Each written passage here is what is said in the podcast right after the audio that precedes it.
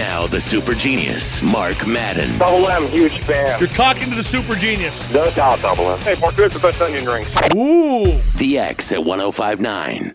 It's Wednesday at 5:30 and I'm usually sitting in the chair opposite from here as Mark's guest in the studio. I'm Dejan Kovacevic of DKPittsburghSports.com on the wrong side here, but happy to be here because Chris Carter from our website, our NFL analyst, is now sitting in what would theoretically be my chair. Yeah, glad to be here, Dejan. What's going on, Carter? All good, man. Just cutting up the film, getting everything ready for the week. We got some Carter's classroom video. We're gonna be Oh, filming geez. tomorrow. Carter's an excitable sort, everybody. Let's talk about Antonio Brown Let's. not playing the Houston Texans. Of course, he's not going to play against the Browns either, but we're sticking with one game at a time because now one of the unfortunate, well, many unfortunate repercussions of Mm-hmm. the loss the other day is that the Steelers actually do have to win these two games. Now, never mind. I mean, the Texans are just just an atrocity right now.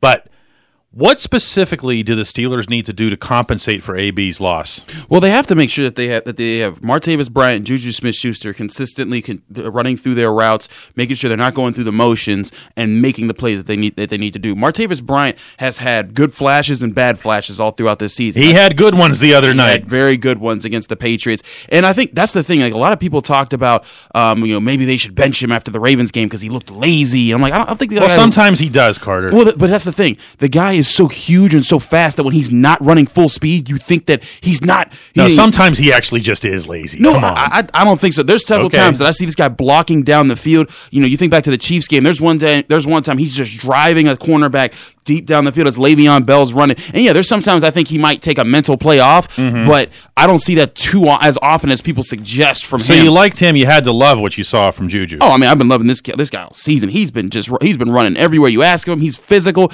Um, Dale Lolley and I were talking about this on our podcast on DK Sports Radio, um, and we were talking about how Juju Smith-Schuster has almost the same exact build as the Texans superstar wide receiver DeAndre Hopkins. And coming into the league, Juju Smith-Schuster he doesn't have the super duper speed, and neither does Hopkins, but he can go up and get a ball. He can out physical you, and he You know runs what? his route. I love the way you describe that. You know the word I think of when I see him catch a ball and Yeah. run, and not just a 69 yarder, but in, in, in, in a lot of places, authoritative. Yeah. He takes charge of the situation. He takes charge of making the football his, coming down with it. But then from there, even though he might not have, you know, Usain Bolt speed, he finds a way to find a seam and then take off. We've seen more big plays from him this season I th- than I think any of us had a right to expect. Yeah, I mean the 97 yard touchdown against the Lions. That was all I needed to see, and I was like, "Whoa, this this guy's got some afterburners." Yeah, but one th- one time can happen to anybody. Right, one, But- one, one time, but still, that 97 yard. I mean, he if you saw the way that he he caught he caught the pass over the middle, he outran the safeties when they had the angles. Um, that that's like, that's something I didn't expect from him. And and and I get- and you're right. One time doesn't do it, but he's been consistently beating people to their spots, not just in the receiving game, but also getting out in the run game. Well, let's not leave out Eli Rogers from this equation because you know he did have the touchdown. I know all anybody's going to remember about Eli's game is the last play. Yeah. Uh, in which he was not only covered, but he was held from behind, Mm-hmm. which was one of about five billion holdings that did not get called Yep. against New England.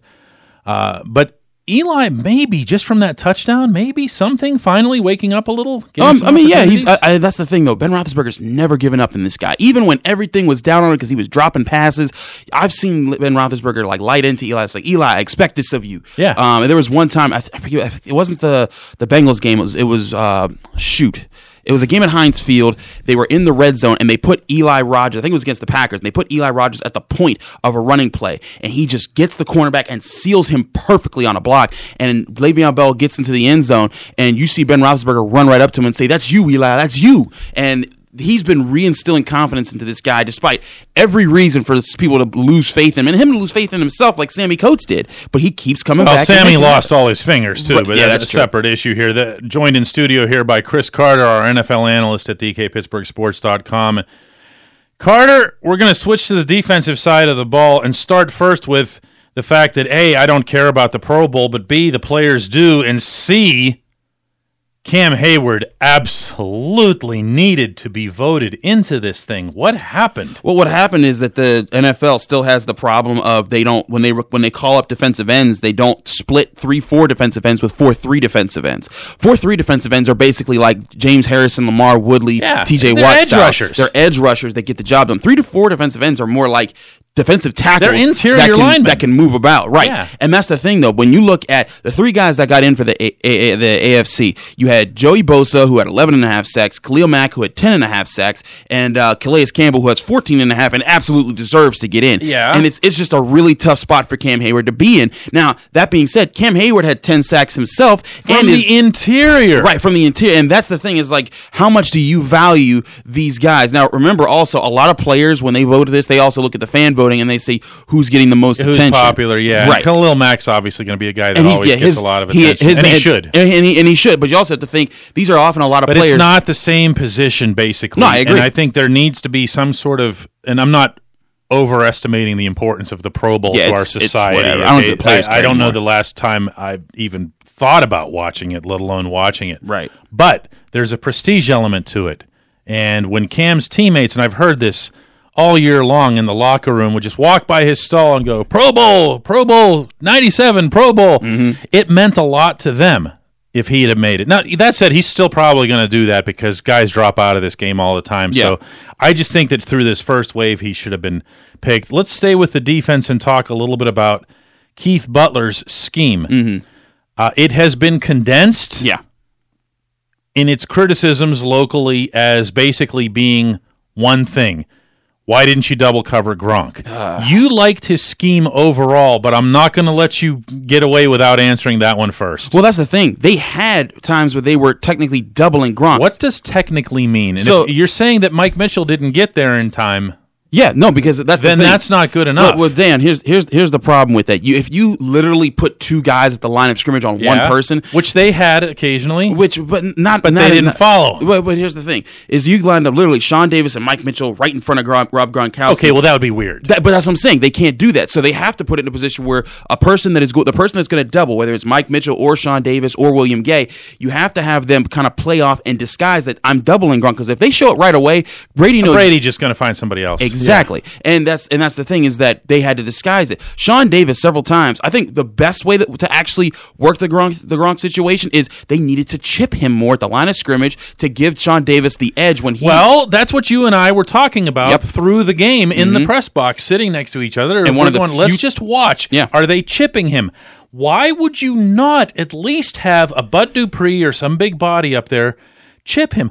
Carter, they just let him, Let run through. They let him run right through as if they were fearing a I mean, penalty or something. he's half a foot taller than Sean Davis. Yeah. You have to help Sean At Davis, and he's a second year player Slow him down. to like a. Take away his Yeah. timing. Buy your defensive front some extra time to get to Brady. But here's the thing: I, I don't think that the Steelers coaches didn't didn't didn't go into that game and say we have to chip him because you remember Bud Dupree's sack that he had. Yeah, that was a chip. He chipped Rob Yeah, Gronkowski. I and mean, still I- got back there. and, and still got and still got to the no quarterback. reason Bud shouldn't have done that the whole game. Do you Well, remember the gimmick also defense? didn't play that much. Well, that was maybe also part of the Mm-hmm. problem, and then they ended up finding that out once Bud became tremendous on Yeah. Mm-hmm. the pass rush, probably the best he's ever looked in a Steelers uniform later on. I just think there was something to be had there. Do you remember the gimmick defense they once did with Justin Gilbert at the line? Oh gosh. But I'm saying at least you you do something. He's still their number one threat. Just Yeah. because he's a tight end doesn't mean you don't double cover him. No, I mean they, they have to figure something out. One person talked about what if you bring in Brian Allen because he's six foot three and he's a cornerback. I'm like, no, you No, need someone no, who's going to no, get physical. Yeah. Sean Davis was physical, and there were several times Sean Davis challenged Rob Gronkowski. I thought Don exactly Davis. as- this is going to be not popular with the listeners. I guarantee you.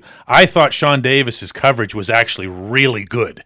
Yeah. He was tight. There he were several times he- but perfect passes and perfect when catches. you, when you have arguably the greatest tight end since Tony Gonzalez and you know Antonio Arguably Gates when the- greater. and, and arguably Yeah. greater, um, and then you have arguably the greatest quarterback of all time. Those are going to be passes that I mean a second year safety. Sean Davis is put to the ultimate test. Even though, even when he's on his assignment, it's tough for him to follow I'm through. joined in studio here by Christopher Carter, the NFL analyst at DKPittsburghSports.com. We are not talking about those two plays. Do not change your dial thinking we're going to talk about those two plays. Done with it. Let's talk about the playoffs. uh, the Steelers, they're going to beat these two teams. They're going to get in.